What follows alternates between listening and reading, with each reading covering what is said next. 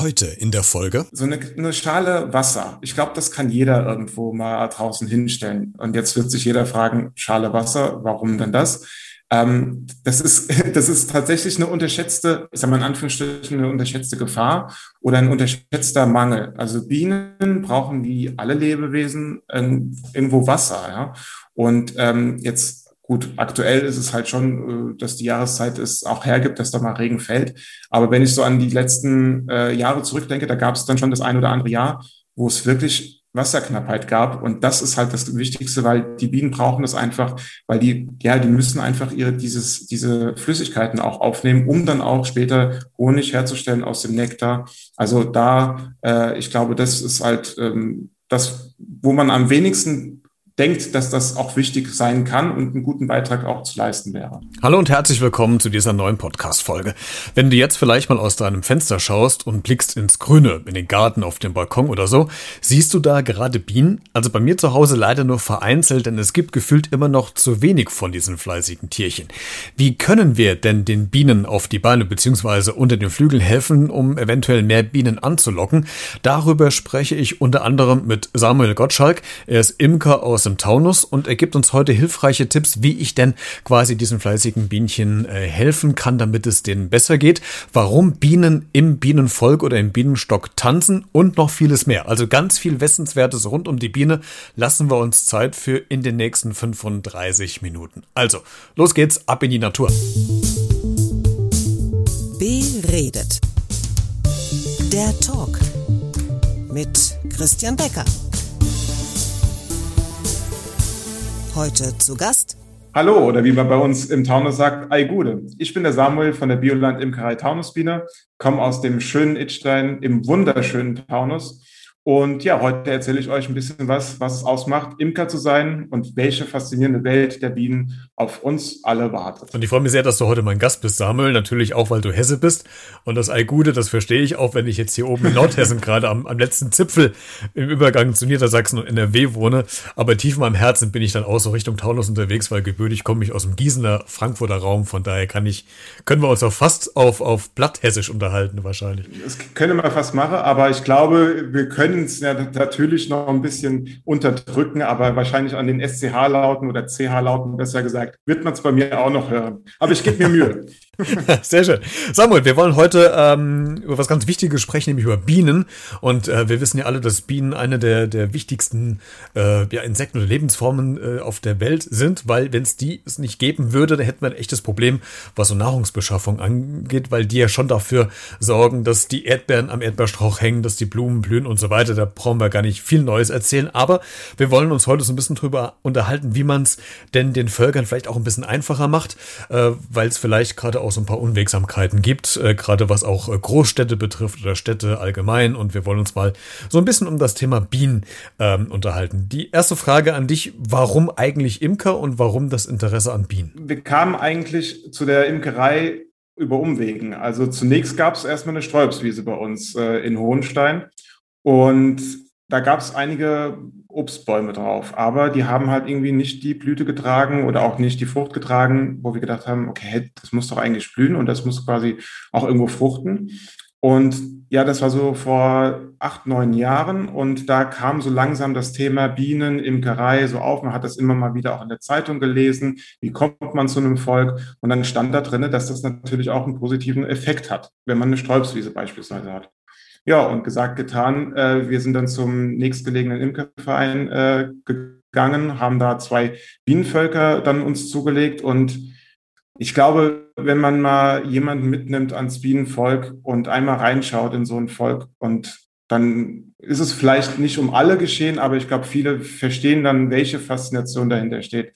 Es gibt einfach nichts, was, es, was man nicht erlebt als Imker. Jedes Jahr ist was Neues äh, was irgendwie auf einen wartet. Es ist so ein facettenreiches äh, Thema und auch so ein schönes Thema. Also ich bin an sich hauptberuflich äh, hauptsächlich am PC und das ist für mich der Ausgleich. Und ich könnte mir eigentlich nichts Besseres vorstellen, als meine Freizeit dann eben erstens in unserer schönen Region zu verbringen und zweitens eben in diese faszinierende Welt dieser kleinen Tiere äh, einzutauchen. Hm, und das ist echt wirklich eine faszinierende Welt, weil wenn man mal dieses System Bienenstock oder Bienenvolk sich mal näher betrachtet, wie die auch sozial agieren, äh, das ist unfassbar, wie diese Lebewesen quasi ohne große Kommunikation, wir Menschen haben ja die Stimme und Gesichtsausdrücke, aber wie die das schaffen, wirklich exakt so zu kommunizieren, dass da ein Zahnrad in ein anderes greift. Also ein sehr komplexes System und komplexes Volk.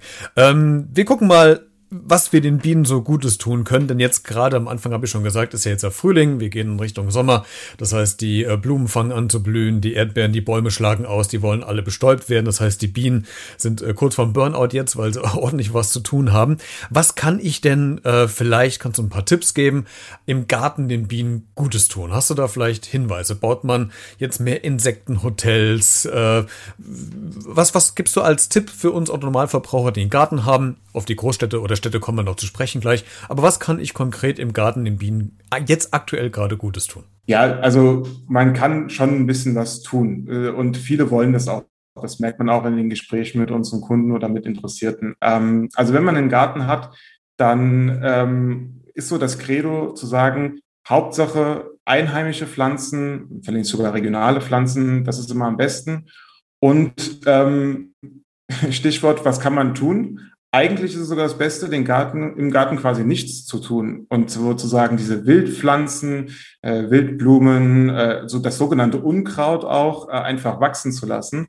Denn das ist meistens so eine, ähm, ja, eine Oase für die Bienen, weil aus diesen Wildpflanzen in den meisten Fällen auch irgendwo eben Nektar beziehungsweise halt ihr Bienenfutter auch zu, zu ziehen ist. Also das heißt also, es heißt es nicht, dass man den Garten verwildern lassen soll, aber es ist so, wenn man so eine kleine Ecke vielleicht verknusen kann, wo dann jetzt nicht der englische Rasen liegt und äh, vielleicht einfach sich da ein bisschen auch an dem Summen dann äh, erfreuen kann im Sommer, ähm, das wäre das Beste, wenn man da einfach so eine kleine Ecke hat. Also einfach, ja, irgendwas, also Löwenzahn ist beispielsweise wunderbar. Oder wenn man dann auch so eine, so Kornblumen pflanzt. Ähm, es gibt auch noch, ähm, ja, Mohn, Lavendel, das ist alles so das, was die Bienen lieben. Und wenn man da, also ich bin kein Botaniker, das merkt man auch, weil äh, ich meine, ja, man kann nicht alles sein. Aber wenn man dann mal beispielsweise zum Baumarkt oder zum Gärtner geht, ähm, also entweder dort fragen, mittlerweile ist es auch dort angekommen, dass auch gerade die äh, Mitarbeitenden dort äh, sehr, sehr gut Bescheid wissen. Oder einfach mal schauen, was es alles gibt. Und oftmals ist so eine kleine Biene, so ein, so so ein, so ein Wimpel an diesen Pflanzen dran. Und dann steht dann auch extra Bienenfutter oder bienenfreundliche Pflanze. Also da einfach mal ähm, auch gucken. Also das äh, ist so, weil man einen Garten hat, äh, das Credo. Wenn man jetzt beispielsweise keinen Garten hat, so wie ich in einer Wohnung lebt, aber einen Balkon hat, und man hat vielleicht so kleine Setzkasten und so Pflanzkasten, ähm, dann ist da auch, also gibt's auch da extra speziell dafür so, so Samenmischungen, die man dann kaufen kann dafür. Und ähm, ja, ich glaube, da kann man so schon einiges tun.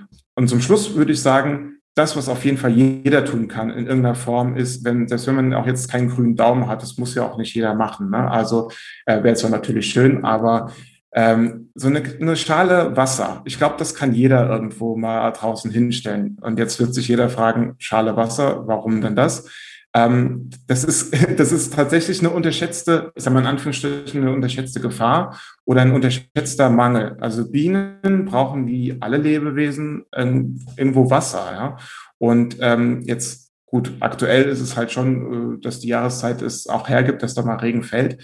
Aber wenn ich so an die letzten äh, Jahre zurückdenke, da gab es dann schon das ein oder andere Jahr, wo es wirklich Wasserknappheit gab. Und das ist halt das Wichtigste, weil die Bienen brauchen das einfach, weil die, ja, die müssen einfach ihre, dieses, diese Flüssigkeiten auch aufnehmen, um dann auch später Honig herzustellen aus dem Nektar. Also da, äh, ich glaube, das ist halt ähm, das, wo man am wenigsten denkt, dass das auch wichtig sein kann und einen guten Beitrag auch zu leisten wäre. Aber lass uns mal da bleiben, weil das finde ich gerade ein spannender Punkt. Wenn ich als Laie jetzt überlegen würde, okay, ich stelle eine Schüssel Wasser rein, wird meine erste Assoziation, super, die Biene fliegt da rein und dann kommt sie mit den Flügeln ins Wasser und dann kommt sie nicht mehr raus.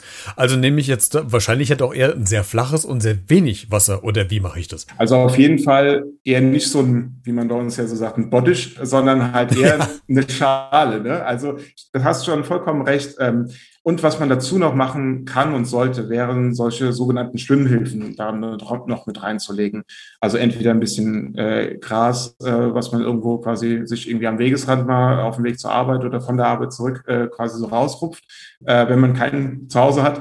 Ähm, oder irgendwie so Steine reinzulegen, dass man wie so, ähm, ja, wie so Treppen, sage ich mal, dazu Hey, keine Sorge, gleich geht's weiter mit der aktuellen Podcast-Folge. Ich wollte dich nur ganz kurz darüber informieren, dass du dieses Projekt auch unterstützen kannst, denn dieser Podcast ist ja kostenlos, verursacht aber trotzdem für mich jede Menge Arbeit und Kosten, die ich natürlich gerne trage, aber vielleicht hast du ja Lust, diese Arbeit vielleicht ein bisschen zu unterstützen oder wertzuschätzen, würde mich freuen. Das geht ganz einfach über eine kleine Spende via PayPal an b-redet.gmx.de. Alle Infos findest du auch in den Shownotes zu dieser Folge. Jetzt geht's weiter hat, dass halt die Biene im Trocknen landen kann und sich dann quasi damit ihrem Rüssel an dem Wasser bedienen kann. Ähm, also das wäre äh, auf jeden Fall natürlich äh, gut, damit eben die, Bienen dann eben nicht, wie du es beschrieben hast, im Wasser landen und am Ende da nicht mehr rauskommen. Ja. Was ich auch noch so ganz spannend finde, wenn man jetzt äh, den Garten hergerichtet hat oder den Balkon, äh, sind denn Bienen in der Lage,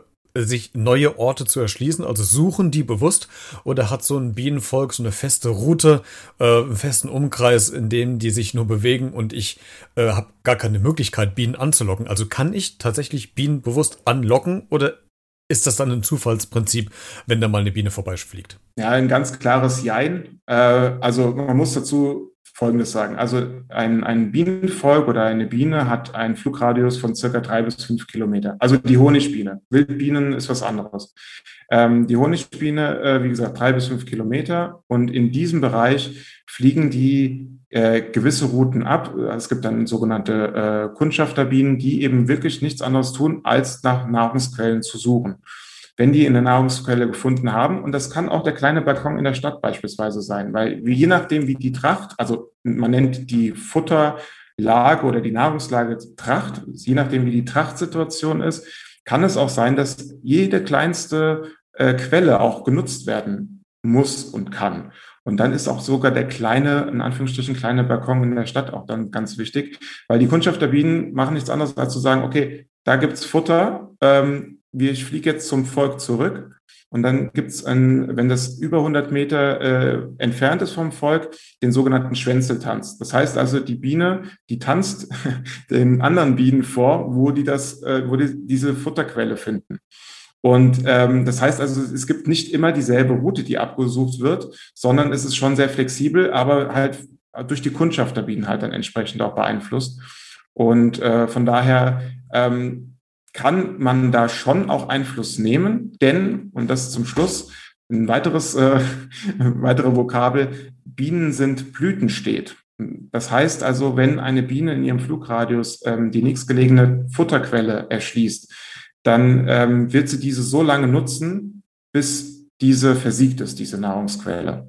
Und deswegen kann man da schon auch wirklich Einfluss nehmen, wenn man da entsprechende Bienenfutter oder Bienennahrung irgendwo bereitgestellt hat. Wir haben schon gesagt, ein ganz spannendes Volk, was die alles leisten können. Diese Kundschafter finde ich mega interessant. Weiß man bei diesem Tanz, was die, was, was an Informationen transportieren die denn? Den Standort, die, die Wegbeschreibung? Also wenn ich mir jetzt vorstelle, ich, ich wackel jetzt mit Bobbes, äh, da werden jetzt keine großartigen Infos fließen, aber was, weiß man, was die an Informationen transportieren da? Ähm, auf jeden Fall, also da bin ich jetzt, da bin ich auch ganz ehrlich, jetzt nicht so tief in der Materie drin, aber ich glaube, für ähm, jetzt zu merken, wie faszinierend das ist und wie toll das Ganze auch funktioniert und was sich die Natur da ausgedacht hat, reicht es auf jeden Fall aus. Also ähm, das war eine lange Zeit, war das wirklich in der Wissenschaft auch ein Rätsel. Wie kriegen die Bienen tatsächlich dann diese Informationen transportiert? Und das sind vor allem auch, wenn ich recht informiert bin, auch deutsche Forscher gewesen, die da auch wirklich sehr viel Pioniersarbeit geleistet haben. Ähm, also grob gesagt, die transportieren die Info welche Entfernung es ist, welche Richtung es ist. Also in welche Richtung sie müssen und in welche Entfernung sie ungefähr diese Quelle finden werden. Und ähm, dabei läuft oder sie tänzelt sozusagen in, in einer Achtform äh, im Volk auf den Bienen drauf und schüttelt dabei und summt dabei so ein bisschen. Und je nachdem, wie sie dann quasi, wie sie, wie weit sie dann ausschlägt mit ihrem Hinterleib, hat das eben Auswirkungen daraus, zu sagen, wie lange sie fliegen muss bis zu der Quelle Und ich glaube, es war irgendwie mit der Position dieser acht im Vergleich zu, zum Sonnenstand. Das ist dann quasi das, was darüber entscheidet, in welche Richtung sie äh, müssen. Also es ist wirklich ganz faszinierend und man müsste eigentlich da noch viel, viel mehr äh, drüber wissen.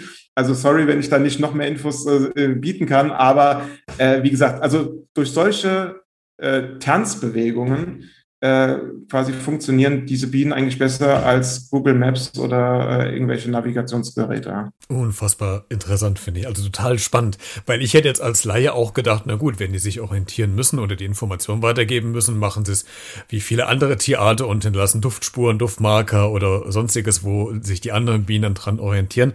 Aber dass es nochmal diesen Weg gibt, ist total spannend. Du hast eben schon gesagt, äh, was wir zu Hause quasi machen können im Garten, nämlich einfach vielleicht mal eine Ecke verwildern lassen, eine kleine, wenn es möglich ist, oder halt auch Blumen, einheimische Blumen säen, wo die Bienen sich quasi äh, gut tun können. Du hast eben für die Stadt analog äh, auch nochmal so einen Vergleich gezogen mit den Balkonkästen, die wir haben. Äh, gibt es sonst noch irgendwelche Tipps für, für die Stadt? Jetzt wohne ich in Kassel, ist jetzt keine Großstadt, aber ich denke jetzt mal vielleicht so für Berlin, für, für Hamburg, für München, so für die großen Metropolen. Ähm, da gibt es ja auch Stadtbienen, weil es ja auch häufig auch Stadthonig gibt. Ähm, was, was kann ich denn in der Großstadt noch tun, um die Bienen vielleicht noch zu unterstützen im Vergleich zum Land? Gibt es da vielleicht noch einen Hinweis? Also, was mir letztens hier in der Nähe sogar aufgefallen ist, ähm, eine tolle Sache, es gibt da es gibt ja immer diese Parkplatzstreifen und da sind ja auch meistens Bäume, die dann irgendwie diese Bereiche abgrenzen. Und drumherum ist natürlich, klar, sonst wächst, wächst da ja nichts, äh, entsprechend äh, auch Grünfläche.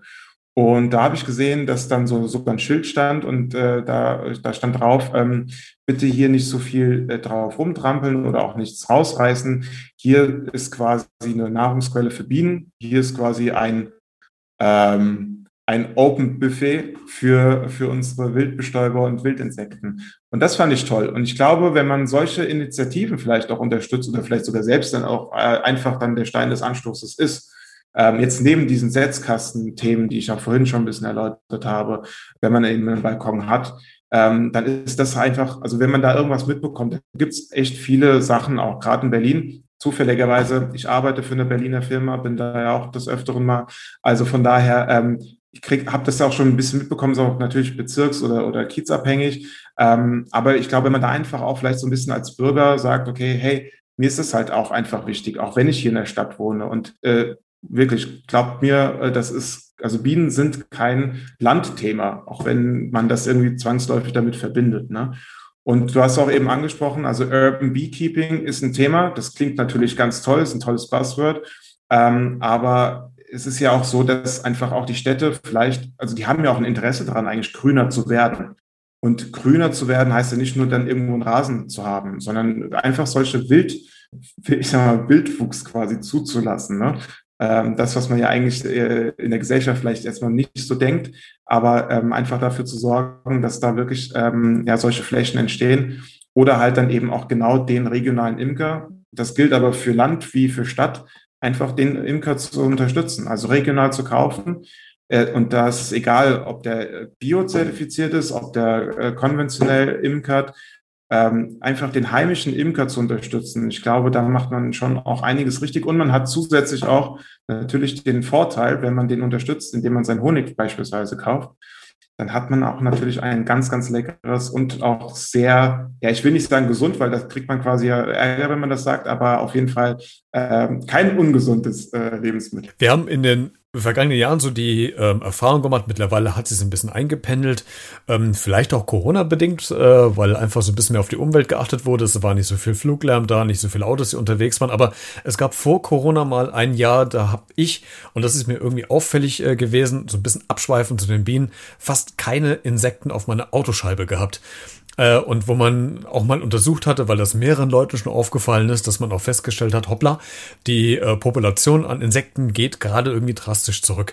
Äh, man hat dann auch mal versucht, oder ich auch mal versucht, den Fokus mal auf die Bienen zu legen, um mal bei uns im Garten zu gucken, bei meinen Eltern, äh, wie häufig man Bienen sieht und hatte das subjektive Gefühl, dass es tatsächlich so ist, dass es irgendwie immer weniger Bienen gibt. Hat sich das mittlerweile so ein bisschen entspannt oder ist es immer noch vielleicht im, im, ja, im günstigsten Fall vielleicht nur eine stagnierende Linie, dass man sagt, okay, es geht zum Glück nicht weiter runter oder bricht es gerade immer noch weiter ein? Also wie entwickeln sich denn die Bienenpopulationen aktuell? Kannst du da vielleicht was zu sagen? Ja, also es ist halt so, es ist sehr regional abhängig äh, davon, also auch gerade wie du sagst, mit der, mit der Windschutzscheibe. Ne? Also ähm, ist halt wirklich, also im Süden beispielsweise gibt es da auch viele Unterstützung von, äh, von den Ländern, äh, von den Regierungen, ähm, dass da auch die Imker und auch die Landwirte ja generell deutlich auch äh, unterstützt werden, auch solche nicht nur Blühstreifen, wie man sie vielleicht hier aus unserer Region erkennt, sondern wirklich Blühflächen. Also ich habe das einmal gesehen, als wir da unten in der Nähe äh, waren, um äh, so Imker-Fortbildungen durchzuführen.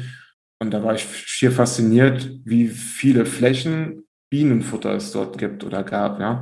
Und äh, natürlich, also jetzt nicht nur auf die Honigbiene bezogen, eben auch gerade eben für die Wildinsekten und Wildbestäuber, weil ähm, das ist so auch vielleicht die Aussage, die man treffen muss. Also die Honigbiene, die hat halt den Imker, also quasi ist Lobbyist dann der Imker. Ne? Also der hat ein Interesse dran, dass die Honigbiene oder die Völker halt äh, auch ähm, überdauern und äh, dann jahrelang quasi auch überleben. So, und bei den Wildinsekten und Wildbienen, da sieht es halt ein bisschen anders aus. Und dann kommt es eben drauf an, was du gesagt hast, ähm, was ist da an Nahrungsquelle vorhanden und äh, wie sieht es da auch eben von der Trachtsituation her aus. Und das ist halt wirklich, äh, man kann halt sagen, ich meine, zu was tendiert die Landwirtschaft in Deutschland? Also ähm, ich gucke hier gerade mal raus und sehe ein strahlend gelbes Feld. Ist natürlich wunderschön und ist auch super, weil Raps ist an sich ja auch eine gute Nahrungsquelle für Bienen, Honigbienen und Wildinsekten. Aber der blüht ja nicht so das ganze Jahr über oder den ganzen Sommer vor allem wenn der weg ist, und das nehmen halt dann immer mehr Flächen auch in der Landwirtschaft äh, solche Pflanzen ein, wenn der weg ist, dann kommt halt nichts mehr nach. Und das ist halt das Problem an der ganzen Geschichte. Und ähm, das ist auch der Grund, weshalb es dann im Sommer diese sogenannte Trachtpause, aber auch wirklich da, ich sage mal, schon Futternot gibt. Ähm, und darauf, das hat auch Auswirkungen bei der Honig, äh, bei der Honigbiene. Ähm, das heißt, wir merken das als Imker auch. Und wenn wir das als Imker, beziehungsweise die Honigbiene das merkt, dann merken es erst recht die Wildbienen und die Wildinsekten. Und das ist halt das Problem auch, äh, beziehungsweise die Herausforderung. Das Problem, klar, äh, Lösungen muss man finden. Also das hat halt deutliche Auswirkungen auf die jeweiligen Populationen. Ähm, man muss auch dazu sagen, also die Honigbiene, auch wenn sie den Imker hat, ist es halt nicht so, dass die keine Probleme hat. Also es gibt da genauso auch dann diese, diese Probleme, die es da gibt. Äh, also der Hauptfeind ist die Varroa-Milbe. Das hat jetzt äh, weniger mit der, mit der Landwirtschaft zu tun. Das ist einfach ähm, ein Parasit, der halt eingeschleppt wurde und dann halt die heimische Honigbiene wirklich stark, stark bedroht. Ähm, und halt dann dieser ganze Pestizideinsatz, der hat natürlich auch deutliche Auswirkungen auch auf die ganzen Populationen. Also ähm, ich meine, ich will ja jetzt wirklich wir wollen da ja kein irgendwo, kein Blamen oder Fingerpointing machen oder was das Ganze heißt. Aber ähm, auch wenn man sagt, man spritzt irgendwie abends Pestizide, ähm, wenn dann die Bienen zu Hause sind, sage ich jetzt mal. Ähm, also das ist natürlich schon auch ein bisschen ja, zweischneidig zu sehen, weil äh, die fliegen natürlich auch am nächsten Tag raus und diese Pestizide sammeln sich in dem Tau. Und damit kommen die Bienen natürlich in Berührung. Und das ähm, hat auch deutliche Auswirkungen auch auf solche Populationen, weil eben, wenn der also dieser Pestizideinsatz, der in den letzten Jahren wirklich sehr, sehr stark zugenommen hat, der sorgt eben auch dafür, dass wir, wenn wir über die Landstraße oder die Autobahn fahren, eben nicht mehr an jeder zehnten Tankstelle rausfahren müssen, um die Windschutzscheibe zu säubern. Und das ist halt so eine Sache. Ich glaube, wenn man da so ein bisschen mal die Augen aufmacht, sag ich mal, und das Ganze sieht. Und ich glaube, da gibt es mehr Leute, die das sehen, als man vielleicht auch denkt. Und ich glaube, wenn man da so ein bisschen umdenkt, ähm, ja, das hat so auf die Population schon Auswirkungen. Auf die erste Frage oder auf die Anfangsfrage, wie hat sie sich entwickelt? Also man hat, man merkt so, dass dann gerade so Imker boomen und man denkt dann, oh, man, überall sieht man nur noch Bienen. Aber ich glaube, ähm, es, äh, es, es ja, es stagniert jetzt nicht, aber es wächst halt vielleicht nicht so sehr, dass man meinen kann, okay, das hat einen, einen überaus positiven Aus, äh, positive Auswirkung. Ist es toll, dass ganz viele Neuimker und Hobbyimker gibt und bitte, bitte, wenn ihr auch äh, da draußen quasi einfach äh, Bock drauf habt, äh, mal euch ein Bienenvolk zu, äh, zu besorgen, dann macht das auf jeden Fall. Aber man muss halt dazu sagen, man muss es auch auf jeden Fall wollen. Weil, und das ist so, dass diese Kehrseite der Medaille, viele fangen an, bleiben aber dann vielleicht nicht so lange dann dabei. Und das ist auch voll verständlich. Also selbst wir, ich weiß nicht, also wie gesagt, ich habe am Anfang gesagt, jedes Jahr gibt es irgendwas Neues, was man einfach nicht auf der Kette hat. ja, und von daher, man muss halt schon äh, viel Idealismus, Leidenschaft zeigen. Aber ich glaube, wenn man das hat und wenn man das äh, möchte, ja, dann, dann soll man das auch auf jeden Fall machen. Absolut. Das ist ja wie mit jedem Haustier. Also wenn ich mir einen Hund zulege, dann muss ich dafür Verantwortung tragen und äh, dann habe ich halt eine gewisse Verantwortung dem Lebewesen gegenüber. Jetzt bin ich so jemanden, der, wenn ich auf dem Balkon sitze und esse und es kommt eine Biene, bin ich sehr entspannt und relaxed. Das Ganze sieht anders aus, wenn sich die Biene in eine Wespe verwandelt oder vielleicht eine Hornisse um die Ecke biegt.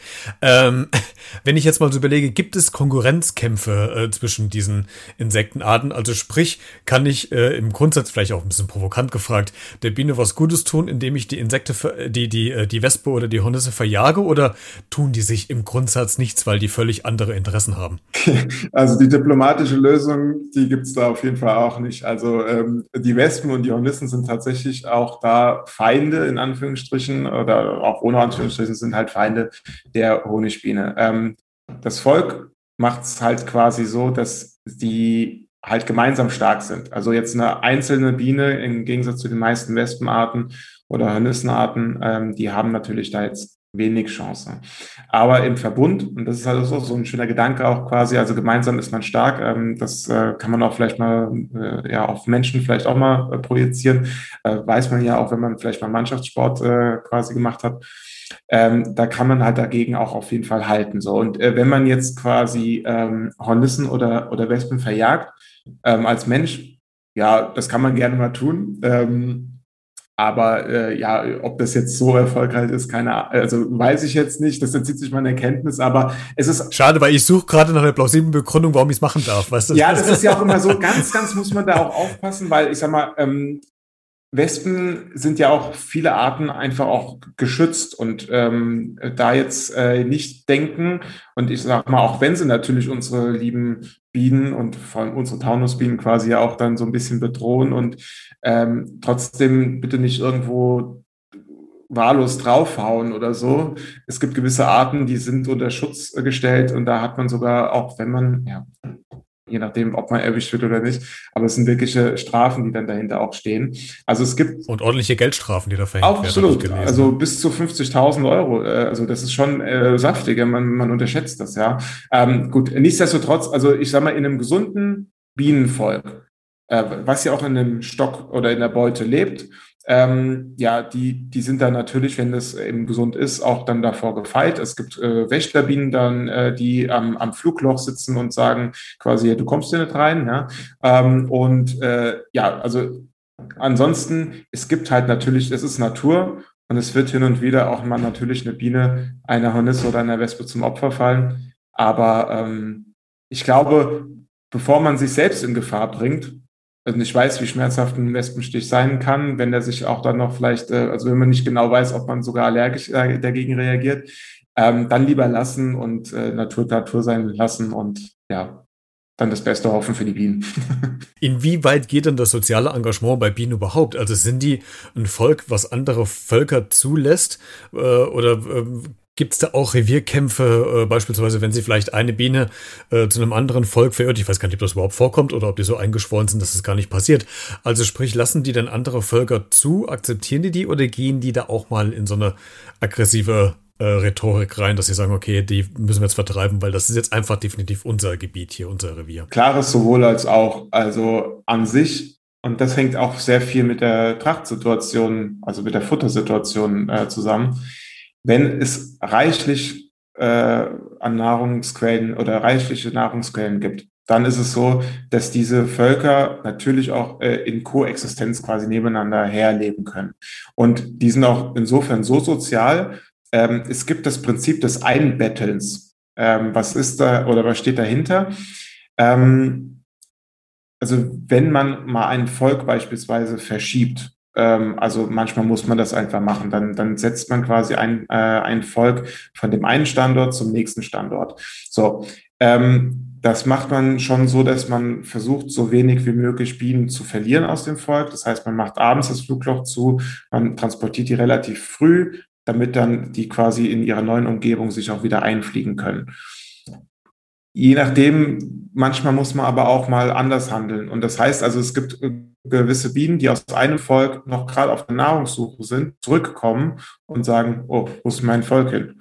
Ähm, die sind also eingeflogen tatsächlich. Also die fliegen so zack äh, bis zu dem, wo die Beute dann stand, also wo das, äh, wo dieser Stock stand und merken dann sozusagen, ah, oh, hier ist ja gar nichts mehr.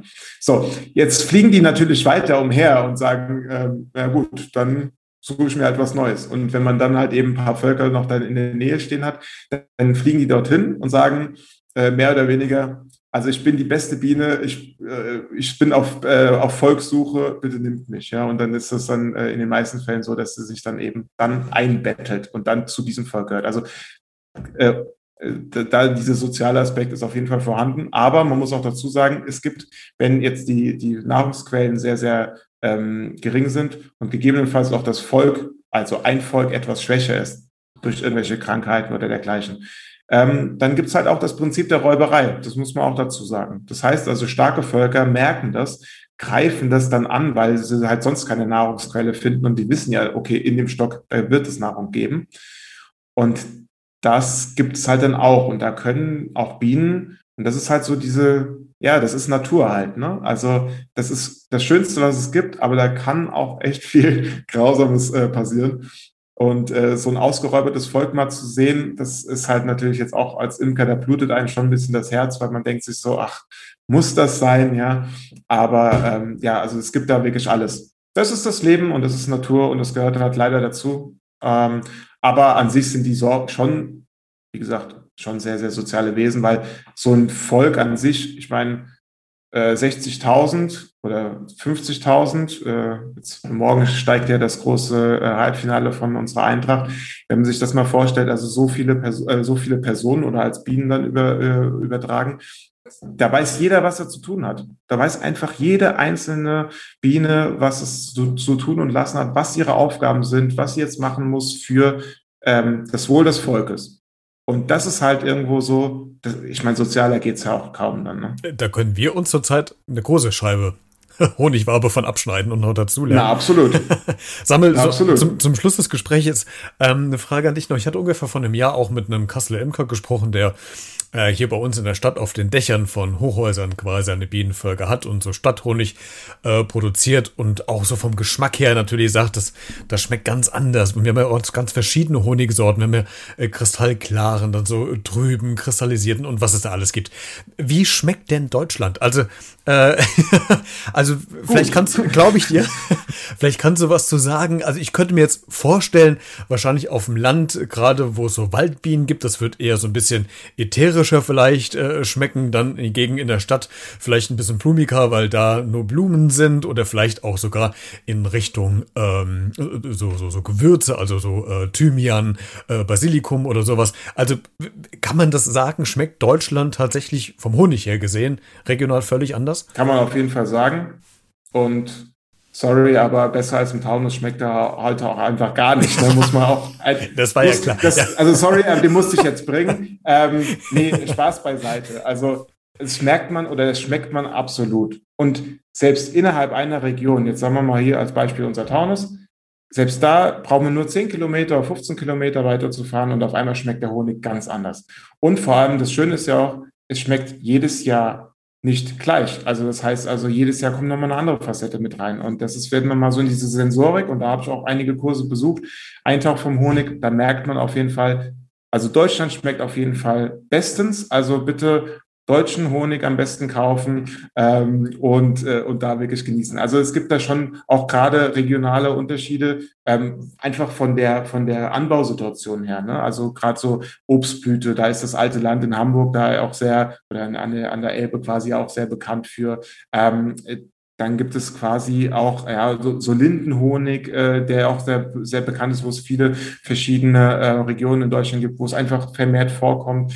Oder halt auch und dieser, dieser ähm, schon fast pechschwarze Kastanien- oder Edelkastanienhonig. Ähm, da gibt es ja auch so, also Pfalz oder auch hier bei uns im Taunus, äh, gerade diese Edelkastanienbestände, die, die sorgen dafür, dass der Honig natürlich unterschiedlich schmeckt. Ähm, es gibt grob unterschieden, gibt es zwei Arten von Honigsorten. Jetzt mal irgendwelche Honigkreationen mal außen vor gelassen. Ähm, einmal halt diesen sortenreinen Blütenhonig, also wirklich ein Lindenblüten, ein Akazienhonig. Äh, Akazien gibt es natürlich nicht in Deutschland, also von daher, das ist dann äh, Rubininhonig. Ja? Ähm, oder halt dann eben dieser Edelkastanienhonig. Äh, das heißt, ähm, es, man lässt es als Imker oder als Imkerei dann auch labortechnisch untersuchen, gibt da gewisse Prozentsätze, die erfüllt sein müssen, Zusammensätze von den Pollen her, die dafür sorgen, und das sagt dann das Ergebnis, man darf es als reinen Blüten oder reinen Sortenhonig verkaufen. So. Und dann gibt es so diese Mischvariation, sage ich jetzt mal. Und da ist jetzt halt der Taunus auch ein be gutes Beispiel. Ähm, also wir jetzt als Imkerei haben halt den Frühjahrsblüten, den Sommerblüten und den Wald- und Blütenhonig da merkt man schon an der, an der sprachlichen Zusammenstellung, okay, das ist kein reiner Blütenhonig, weil das ist irgendwo eine Varianz, eine Mischung, eine, ähm, eine Zusammensetzung einer geschmacklichen, natürlichen Vielfalt, die eben dafür sorgt, dass man halt eben nicht immer einen ganz spezifischen Geschmack hat. Also den hat man natürlich dann je Sorte und je Los, sage ich jetzt mal, dann hat man das auf jeden Fall. Aber eben diese Varianz in, also je später man dann erntet, desto fruchtiger und desto aromatischer wird der Honig auch generell. Ähm, also man hat am Anfang so einen milderen, äh, süßen Honig, so der Everyday-Honig, den man aufs Brot schmiert. Ähm, wenn man also nicht weiß, welchen Honig man mag, aber man mag Honig, dann mag man den. Ähm, oder halt dann später im Jahr hat man diesen äh, so diesen flüssigen Honig, der eben auch von der Zuckerzusammenstellung ganz anders ist und deswegen auch nicht so schnell kristallisiert. Also sprich cremig oder, oder, oder so, so krisselig, sage ich jetzt mal, wird. Also da kann man auch viel mit, ähm, mit spielen, weil ein, der gleiche Honig, flüssig oder cremig gerührt, schmeckt halt als cremig gerührter ganz anders als als flüssiger Honig. Und dadurch, dass jeder Honig erstmal flüssig aus der Wabe kommt, ja, da merkt man halt auch da, wie man da auch wirklich äh, ja in so eine Welt reintauchen kann. Da gibt es halt einfach echt, echt viel, ja, Vielfalt. Und das ist ja eigentlich auch das, worauf es ankommt. Und ich glaube, das ist auch das, was auch ja übertragen gesehen dieser der schöne Gedanke daran ist, dass man einfach auch sagen kann, es ist ein tolles Produkt, es ist ein tolles Lebensmittel, es ist schmackhaft, es ist aromatisch, aber es schmeckt halt einfach immer anders immer gleich gut, aber immer anders. Kann denn Honig eigentlich auch schlecht werden? Ich kenne das noch vom, von meiner Oma oder von meiner Mutter her, dass die ja sagen, eigentlich kannst du ja, gut, jahrelang wäre jetzt ein bisschen übertrieben, aber ja doch wirklich lange aufbewahren, weil er ja so zuckerhaltig ist, dass er erstmal nicht kippt. Stimmt das oder ist das ein Mythos? Ähm, also sowohl als auch. Wenn der Honig entsprechend gelagert ist, einen entsprechenden Wassergehalt hat, der dafür sorgt, ähm, dass eben der Honig eben, wie du sagst, eben nicht kippt oder gärt, und man eben diese Lagerhaltung aufweisen kann, dann ist Honig an sich unendlich lang haltbar oder zumindest verzehrbar, sagen wir es mal so. Ähm, man muss dazu sagen, also Belege dafür, man hat irgendwo in, im alten Ägypten, hat man Honigbeilagen in Grabbeilagen äh, oder, oder Honig in Grabbeilagen so äh, quasi gefunden und man hätte das oder man konnte das noch verzehren. Dass da aber in jeglicher Form jegliche äh, Enzymaktivität nicht mehr vorhanden ist, nach 2000 Jahren, ist auch klar. Also von daher, das heißt, also deswegen, man muss halt eine Unterscheidung halt treffen. Ne? Also jetzt so ein, so, ein, ähm, so ein Honig, jetzt vom Imker, der ist ähm, hoffentlich so schonend verarbeitet, dass die Enzymaktivität in den, innerhalb des Honigs und die ganzen Vitamine, die da drin sind, quasi immer noch erhalten bleiben. Und das ist auch der Grund, eine ganze Randnotiz, dass der Honig an sich kristallisiert. Also das heißt, das ist nicht schlecht werden. Ganz im Gegenteil, das ist ein Qualitätsmerkmal. Sondern wenn man das noch hat, dann hat man eben wirklich noch diese Enzymaktivität und man kann sicher sein, dass dieses, ähm, dass dieser Honig immer noch total schmackhaft ist. Und ähm, wer sich vielleicht mal fragt, ähm, wenn er einen kristallisierten Honig hat, wie kriege ich den denn jetzt wieder flüssig?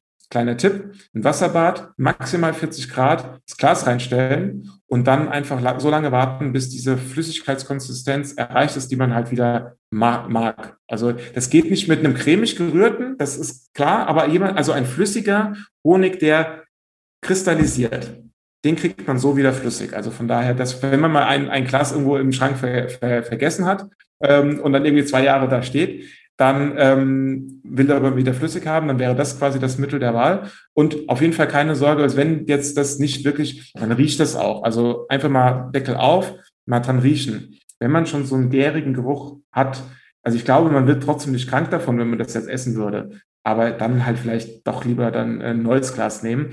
Aber man muss auch dazu sagen, und das zum Schluss, also natürlich Regeln gibt es in Deutschland, äh, das Lebensmittelverpackungsgesetz, ich glaube, so schimpft sich das. Deswegen nicht wundern, es steht halt immer ähm, irgendwas mit zwei Jahren quasi drauf, wo man darauf zurückschließen kann. Also ab dem Abfülldatum muss man als Imker zwei Jahre oder darf man nur maximal zwei Jahre geben. Ähm, aber das heißt ja auch eben, Mindesthaltbarkeitsdatum. Und das sind immer noch so die große Irrtümer, die noch in der Bevölkerung umherschwirren, was das eigentlich heißt und wie wann ich was essen darf. Das soll ein anderes Thema werden. Ja, Sam auf jeden Fall. Samuel, vielen Dank, dass du heute äh, zu Gast warst. Ein sehr spannendes Gespräch über äh, Tier, über Tiere, über Bienen und Fakten und so ein bisschen was Wissenswertes, wie wir diese äh, kleinen Bienchen unterstützen können. Vielen Dank, dass du da warst, dass du dir Zeit genommen hast und dann ganz viel Erfolg bei der weiteren Imkerei und auf, dass die Population doch in naher Zukunft wieder ansteigen wird. Danke, dass du da warst. Super, lieben Dank und auch für die Einladung und ja, Daumen drücken für ein gutes Honigjahr. Von Bienen ja vor allem. Jetzt haben wir doch ein paar Informationen, wie wir diesen fleißigen Tierchen unter die Flügel greifen können, damit es denen doch besser geht und damit wir möglichst viele Erdbeerpflanzen, Blumen und Kirschen und Äpfel und alles, was wir so gerne haben, dann doch im Sommer oder Herbst ernten können. Mehr Infos zu Samuel findest du in der Podcast-Folgenbeschreibung. Da habe ich dir Samuels Instagram-Account nochmal verlinkt, beziehungsweise auch den Homepage zur Taunusbiene. Klick dir gerne vorbei, wenn du dich nochmal informieren willst. Und dann hoffe ich, dass wir möglichst mehr Bienen bald im Garten begrüßen begrüßen können. In diesem Sinne, bleibt gesund und vor allen Dingen neugierig. Bis zur nächsten Folge. Ciao.